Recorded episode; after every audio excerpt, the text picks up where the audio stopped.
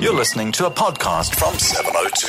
702. Comment by John Robbie. I have to talk about Ireland beating the All Blacks. I'm sorry for the first time in history after 111 years. And I played in an Irish team that could have done it. We could have been the first. 1976, we lost 10 3 in Wellington and missed a load of kicks and gave away a stupid try.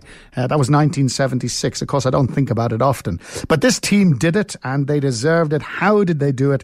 One, they've got a magnificent coach who is a perfectionist. He's a New Zealander called Joe Schmidt, and, and I met him when he was over here. Fabulous, fabulous coach. Two, they've got a very simple system of rugby in Ireland. They've got the schools, they've got lots of clubs, and then they've got only four professional provinces that feed into the national team. It is very simple and very, very workable. They also pick players very much on current form, and that keeps all the players under pressure to play well. In other words, players can't get complacent. And also, is rugby is so organised now, and you can make money at the top and good money. So, for example, Gaelic football, which is another magnificent sport in Ireland, but in the country areas, quite a few of the big, strong farmers' sons are playing rugby rather than Gaelic because they can make a career out of it, which is something that we're seeing in the national side now.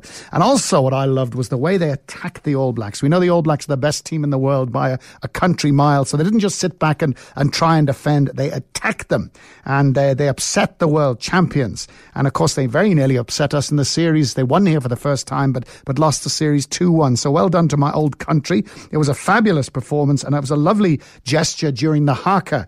Uh, Anthony Foley, who's coach of Munster and a former Irish player, passed away at the age of 42 in France recently with a, some sort of a heart problem. And they formed the number eight, his number, on the field while the haka was being done. But you have to say it, when you compare the potential we have in South Africa, there is no reason we shouldn't be right up there as well. It is not rocket science, it's about organization.